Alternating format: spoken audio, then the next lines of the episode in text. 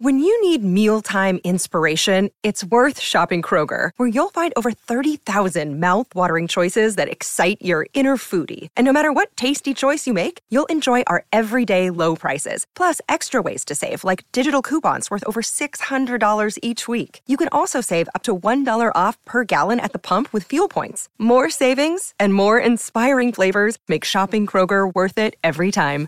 Kroger, fresh for everyone. Fuel restrictions apply. Welcome to the New Books Network. Hello, everybody, and welcome back to New Books in Medicine, a podcast channel on the New Books Network. I'm Claire Clark, one of the hosts of the channel, and today I am delighted to be welcoming Keisha Ray, who is an associate professor of philosophy and bioethics at the McGovern at McGovern Medical School in Houston, Texas, newly tenured. So, congratulations, Dr. Ray! Very exciting. Um, and uh, just want to say a little bit about the McGovern Center, um, which is a, a, place where I was a previous uh, a fellow there, and they are just a wonderful center. Who um, they, unlike a lot of centers of bioethics that you know focus more on clinical ethics or biomedical research, they really have a human. humanities bent. So, really, um, one of the few places in the country where you can do um, scholarship that is really rooted in the medical or health humanities. Um, and uh, Dr. Ray and um, her book Black Health are and uh, both um, groundbreaking things to come out of that center. So, um, uh, Dr. Ray, welcome to the show. Thank you for having me. I appreciate it. Um, I will start with our traditional opening question, which is if you could tell us a little bit about yourself. Um, and uh, yeah, just introduce yourself. So, my name is Keisha Ray. Like you said, I am a philosopher and a bioethicist. I'm very passionate about teaching, but I'm also very passionate about making scholarship accessible. So I try to make sure that all of my work is linguistically accessible, meaning that it's simple language, no jargon. And so that way, most people can read it and have access to information and knowledge, that it's not just knowledge that we keep in academia. I'm also very passionate about public scholarship. So I do a lot of podcasts, a lot of talking to journalists and to news reporters and giving comments on news stories and filming spots for local news station and things like that so just very passionate about expanding who has access to knowledge and information. When i am not working i like to read science fiction books. I like to ride my bike. I like to see movies and hang out with my friends and my family and my dog charlie Oh, that's wonderful. Um, and yes, and I am so, um, pe- many people listening to this podcast may know you from um, your uh, your various roles as a, a, public bioethicist, which doing really groundbreaking work. Um, well, let's talk about your book, this wonderful new book, um, Black Health. It's just out by uh, from Oxford University Press. It's um, the subtitle is The Social, Political, and Cultural Determinants of Black People's Health. And it's the very first book in a new series from Oxford called Bioethics for Social Justice. Um, how did you come to write this book?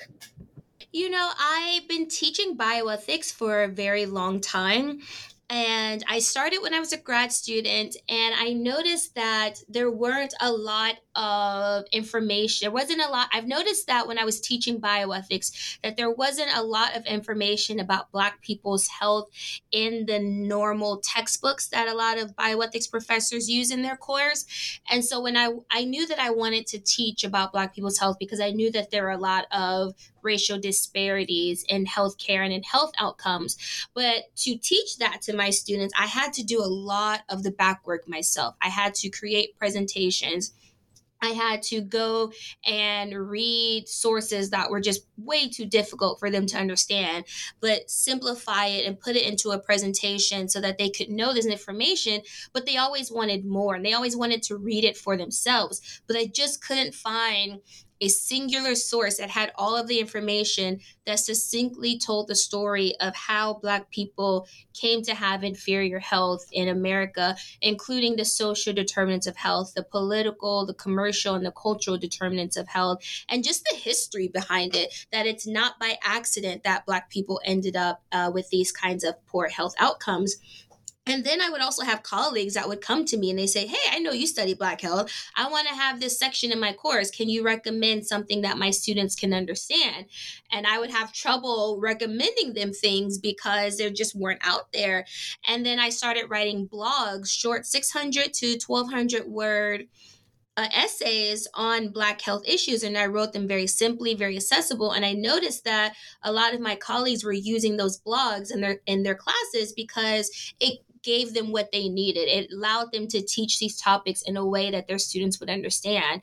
And then I've been giving presentations and writing on this topic for a while. So I thought I want to be that source. I want to be that singular source of information that people can go to very easily read about black health have standalone chapters have stories right to illuminate the information have stories from real people that experience these issues but then also have the basics just what does it mean to say institutional racism affects black people's health? What do the social determinants of health mean? What does it mean to say structural racism is affecting black people's health? So just just what does it mean to say structural deter oh sorry. What does it mean to say structural racism affects black people's health? And so i really just wanted to have this singular source that had the basics and then an illumination of the information using lived experience using people's stories. And so i decided to write this short book that students can use in class and that they can understand it and actually want to read it because it's simple to read but also it's not long. You know a lot of students these days don't want to read read very long chapters. And so I made the chapters intentionally short. And again, I made them standalone. So if you already have your syllabus and you just need a chapter on environmental racism or you just need a chapter on Black birthing health, you can assign just that chapter to your students and they don't have to read the rest of the book to understand what's going on in that chapter so you really wrote the book that needed to exist in the world. And i i can tell it, it went right on my syllabus. And um, i'm i'm sure a lot of other faculty all across the country it's it'll be going right on their syllabi as well. Um, can you tell us a little bit about how the book is structured. So you you told us that the the chapters really stand alone. They also have they've got really handy discussion questions. What else can you tell us about um, the structure of Black Health? Yeah, you know, I wrote this book with students in mind. I also speak to students in bioethics courses that are in high school and they are eager to learn this information. So I wrote it with them in mind. I also wrote it with my family and friends in mind. I have a lot of family who also want to read this stuff and want to know about their health and, and their history, but again, need a recommendation. And maybe they aren't academics or maybe they don't have PhDs, but they still are interested. And so I wrote it for people too who just want to know a little bit more about it, who are not necessarily students, but are lifelong learners and just want to know more information. So it was important for me that the structure of the book be as simple and as easy as I can, given the heaviness of this topic, given just the emotional heaviness of this topic. And so, for one, each chapter opens up with a story of a very real life person that's experiencing that issue at hand. And then it tells information and statistical information and data and research from other researchers who are working on this topic, but it's told through the stories. It'll give you a story of this person who was ignored by her doctors and who experienced all this pain, whose family was trying to help her. And then it goes into talking about the general issue of physician bias and the general issues that Black women face when they're trying to get care for their pain.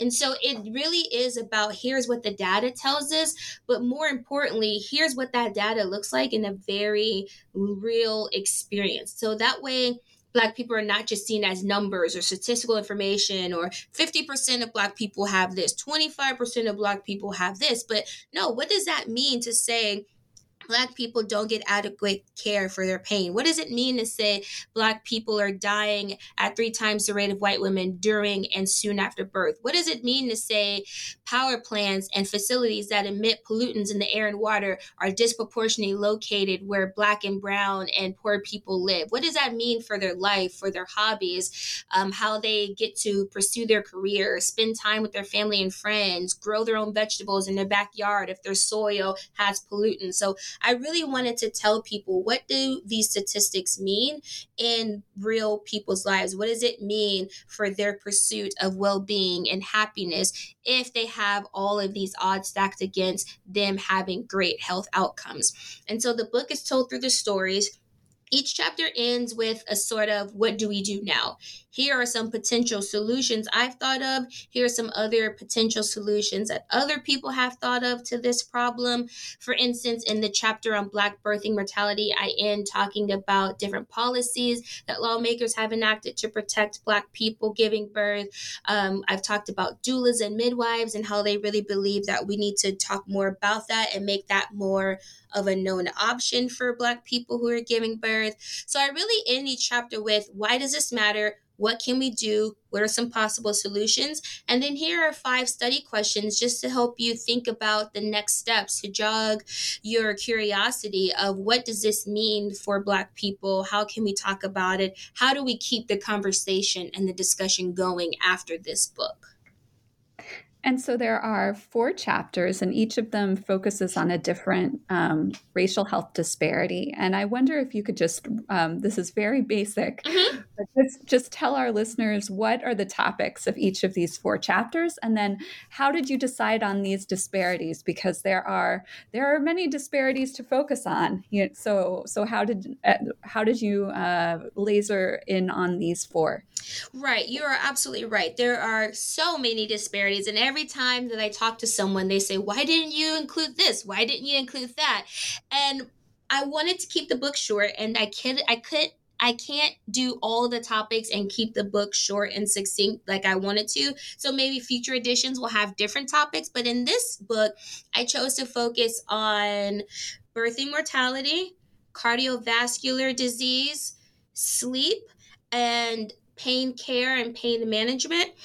And I picked these because these are in some ways interconnected. If you have poor sleep, it can affect your cardiovascular disease, which can then affect your birthing outcomes, uh, which then can affect racial bias and how much pain you're in and how much physicians and healthcare providers believe that you're in pain. So, in some sense, they're all sort of connected and and to go a little bit deeper they're also personal for me they're all issues that i've either experienced have seen family members experience um, or just ones that are in my that are always in in my view. But again there are ones that i think are the biggest disparities among black people and their health outcomes. Again there are others like cancer mental health all those things. And i did try to weave those in so that way it's not if this is the only book that you read about black health and it's the only thing you know you would at least have gotten a taste of here is how the social social determinants of health also affect these other topics like cancer rates and mental health.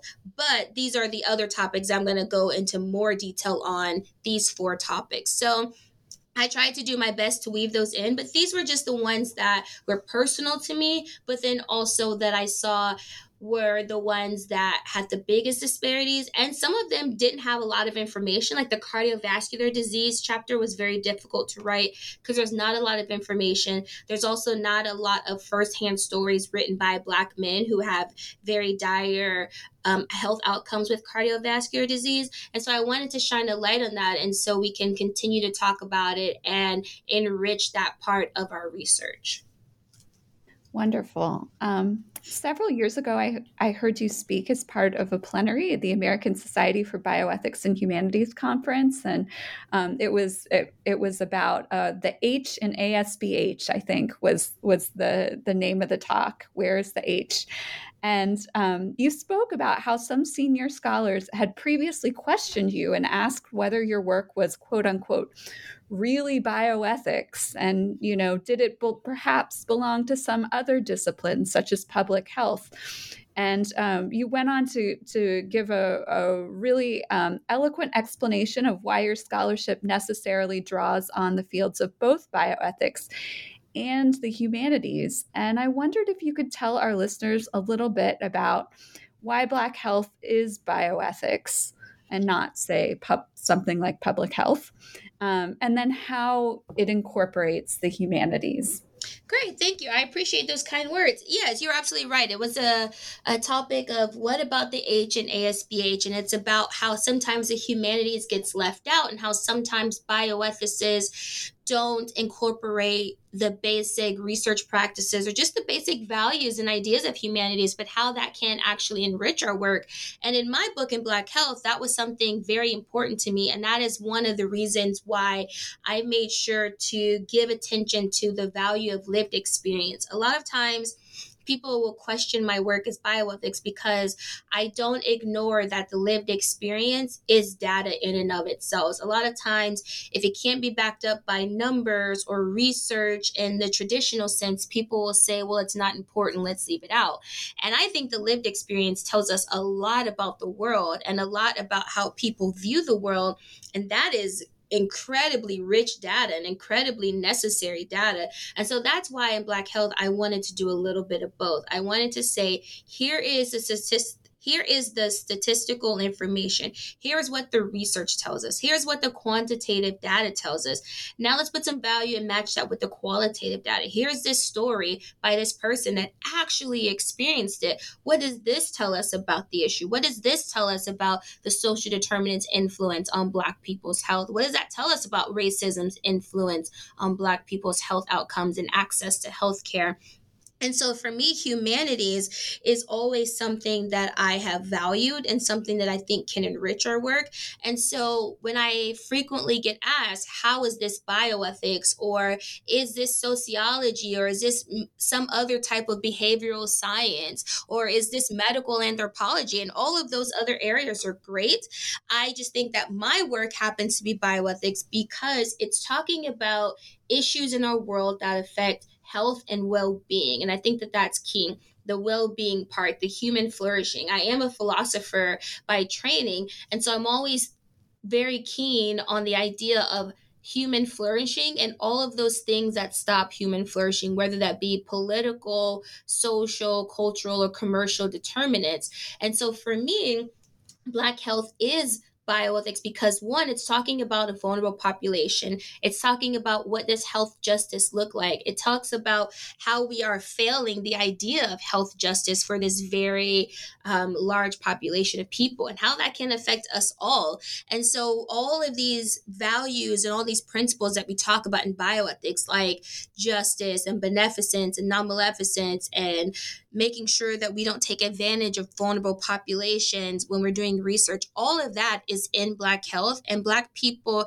as a people, have a very rich history with all of those topics in America and with public health and with researchers and with scientists and with ethicists. And so for me, I don't understand the question in general because I think, how can this not be bioethics? And maybe I don't understand what bioethics means, but to me, that is quintessential what it means to study bioethics and to use bioethics in a public sphere to better health and well-being for a group of people.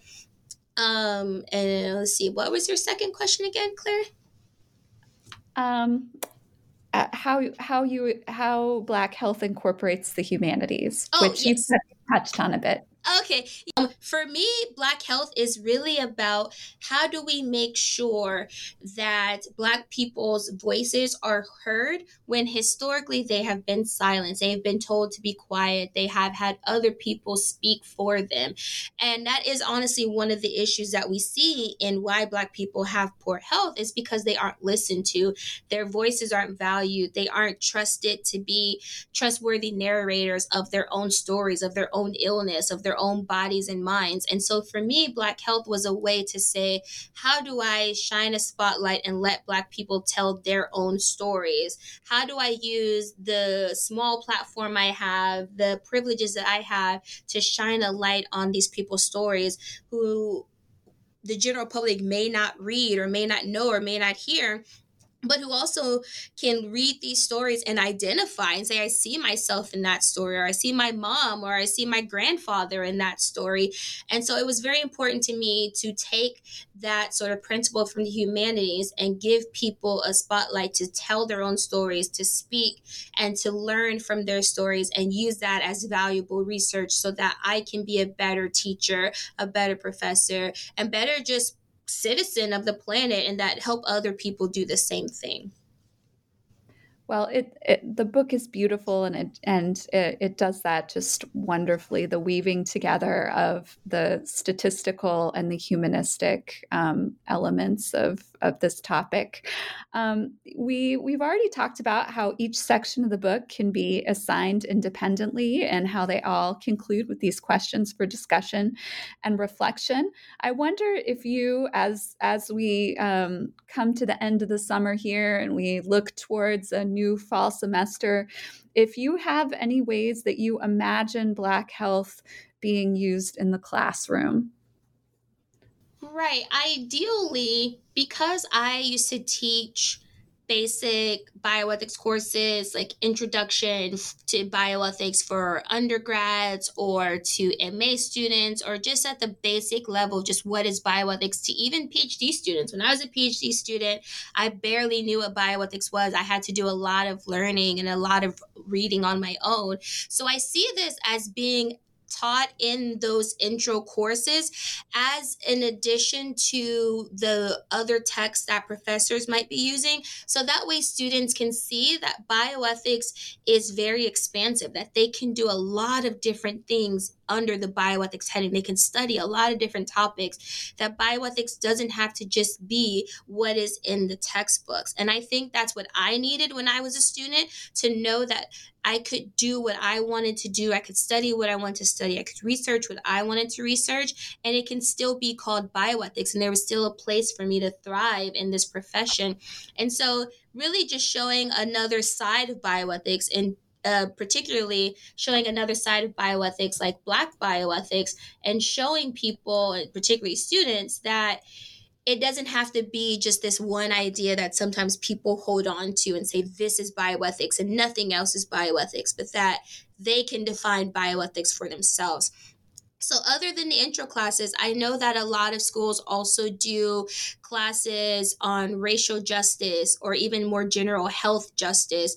And I think that this book is really about what does health justice mean? And it uses Black people as sort of a case study to show how we as a society have failed health justice for some people, but also how we can make sure that we work towards health justice. So, I think in any of those kinds of specific titled courses, it could also work. Wonderful. Um, I uh, this I, I wondered if we could talk a little bit about each of the chapters and what each of each one of these four chapters could be a book on its own. sure. So you, you, do a real service in sort of like distilling the essentials down. And um, I think about um, the chapter on on hospital births, and you talk about James Marion Sims. And, uh, you know, I have read as a historian of medicine, I've, you know, read some historic, I've read historical books and articles and things on that. And you you distill it down so beautifully to a couple of pages that are very assignable. Um, and you do this with each of each of the topics. And so i i don't feel like i i have a question for each of the of the chapters but i wondered if we could just go through them and you could maybe um, give us a take home message or a, a point that you would like um, listeners of this interview to kind of walk away with for e- each of these health disparities that Black Health talks about. So, um, yeah, so so so let, us talk the the first one, which is um, which is hosp- why, why are hospital births unsafe for Black people? Um, tell us a little bit about you know what um, what are you know what are the key take homes from from that chapter right so i made this title intentionally to, uh, to, and this title intentionally includes the phrase hospital births because I wanted to make it clear that I'm talking about a specific kind of birthing experience, and that is one that's in a clinical setting, and that there are other options for women to give birth, that birth doesn't always have to be medicalized in that sense. And so I wanted to make it clear that hospital births are, are an issue for Black birthing people and this one, I think it's important to take away that there's a long history that led us to the point where hospital births are unsafe for Black people, that it's not something that just happened overnight, but that there's this long history from when Black people were enslaved in America to Jim Crow era to civil rights era, that all of the struggles during that time led us to where we are right now. And so for this one, I wanted to make it clear that giving birth and dying during or soon after giving birth is not inherent in the black body. The black body is not inferior. It's not that there's something in our DNA or in our biology that makes giving birth unsafe, but that it is the conditions and the environment around us. Again, one thing that I want to make very clear in this chapter and all the other chapters is that we don't have to patho- pathologize the black body or the black mind, but that we should pathologize the environments that we live in we lived in diseased environments. We don't have inherently diseased bodies. And so things like a lack of access to housing, differences in income, environmental pollution, different access to health insurance, different access to transportation. All of these things have greater consequences. And one of those consequences is that Black people can die sooner after birth if they don't have access to these resources. Um, and so I wanted to just make it very clear that it's not that there's just something wrong with the Black body that makes birthing hard or difficult or a problem, but that it's our environment.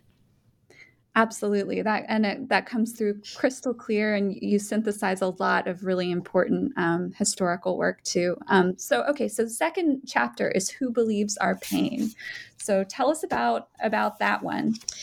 Right. So this one is really about how our identities intersect, in particular our gender, our class, and our race, and how they can intersect into making it more difficult for people to believe that we are in pain and therefore more difficult for us to receive proper pain management. Now, again, this is in a clinical setting that there is lots of research that shows that black people's pain is believed less. And so they're giving either inadequate pain therapy like ibuprofen when they really should have some opioids or something like that or they're giving a few pain pills when really they should have more or they have a lot of suspicion from doctors that they are drug shopping or that they are lying to them just so they can get pain meds. And so this chapter is really about how inhumane that is. If you've ever been in pain you know just how rough it is and how it makes it impossible to do the other things in your life that you like, like walk your dog, run a marathon, paint a picture, watch a movie with your kids, right? If you're in pain, it makes life unbearable.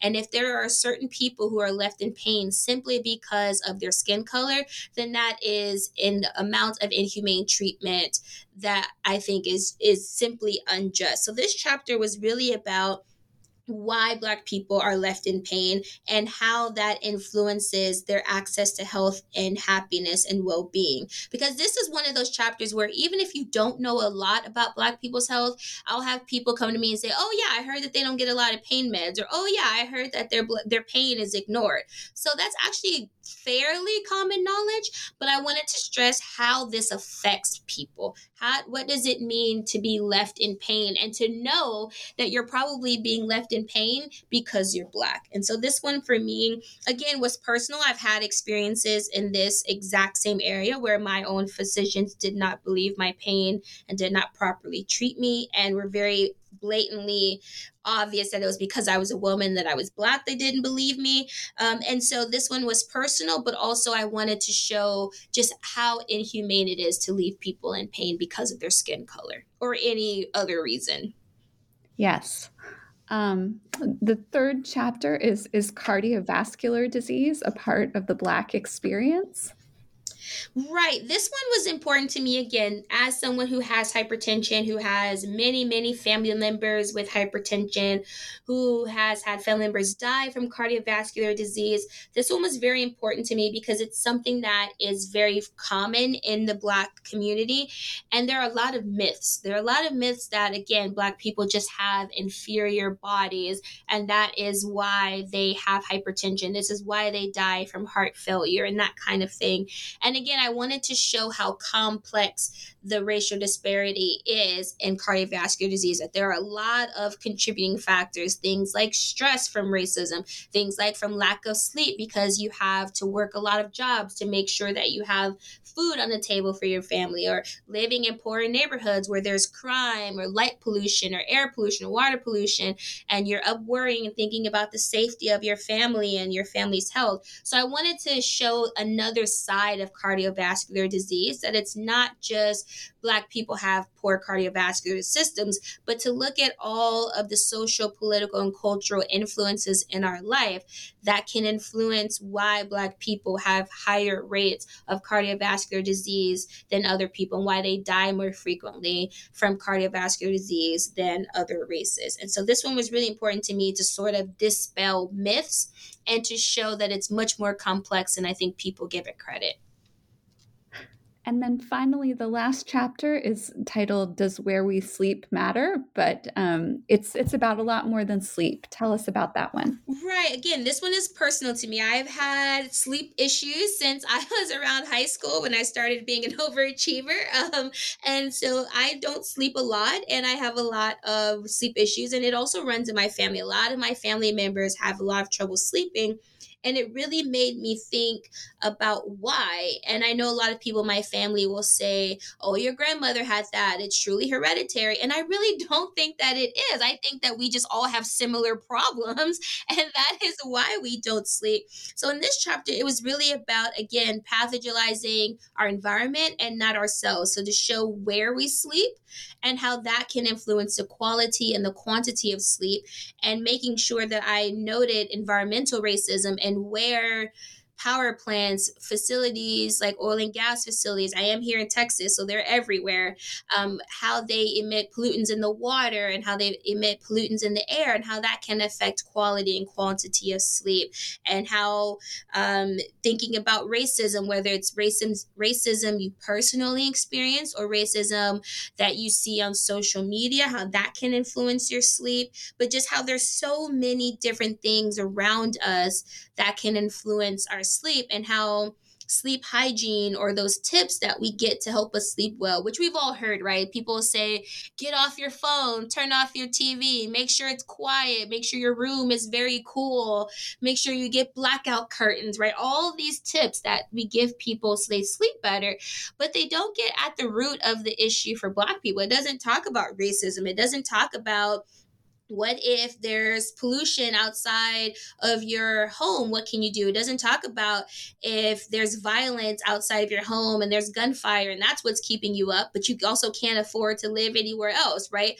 What about those tips in sleep hygiene? And so for me it was really important to talk about why black people don't sleep and to do an examination of the conditions in which they sleep that could be affecting their quality and quantity of sleep. So the title of the chapter does where we sleep matter? The answer is absolutely yes, it does.